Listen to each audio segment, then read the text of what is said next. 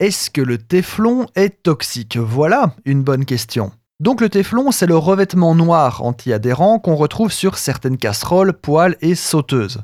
N'hésitez pas à aller consulter l'épisode sur le sujet. Est-il toxique? Est-il dangereux?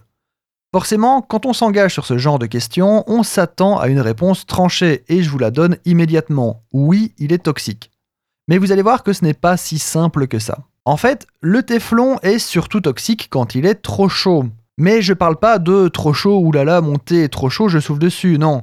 Le téflon dégage des substances toxiques à partir de 230 degrés Celsius, donc 446 Fahrenheit. Et plus c'est chaud, plus c'est toxique. Néanmoins, 230 degrés Celsius n'est pas pour autant une température impossible à atteindre dans une cuisine domestique. Vous oubliez votre poêle sur le feu plein gaz et dans 2-3 minutes, vous aurez atteint cette température.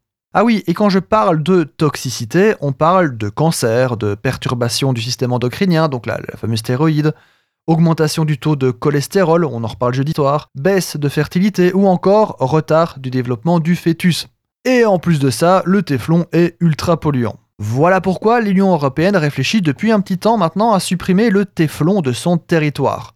En théorie, en 2025-2026, ce sera terminé pour lui. Mais il y a téflon et téflon. En fait, le PFOA, un composé du téflon, est déjà interdit depuis 2020 en Europe. Vous avez sans doute vu passer des publicités vantant des casseroles sans PFOA. Et bien maintenant, vous savez pourquoi.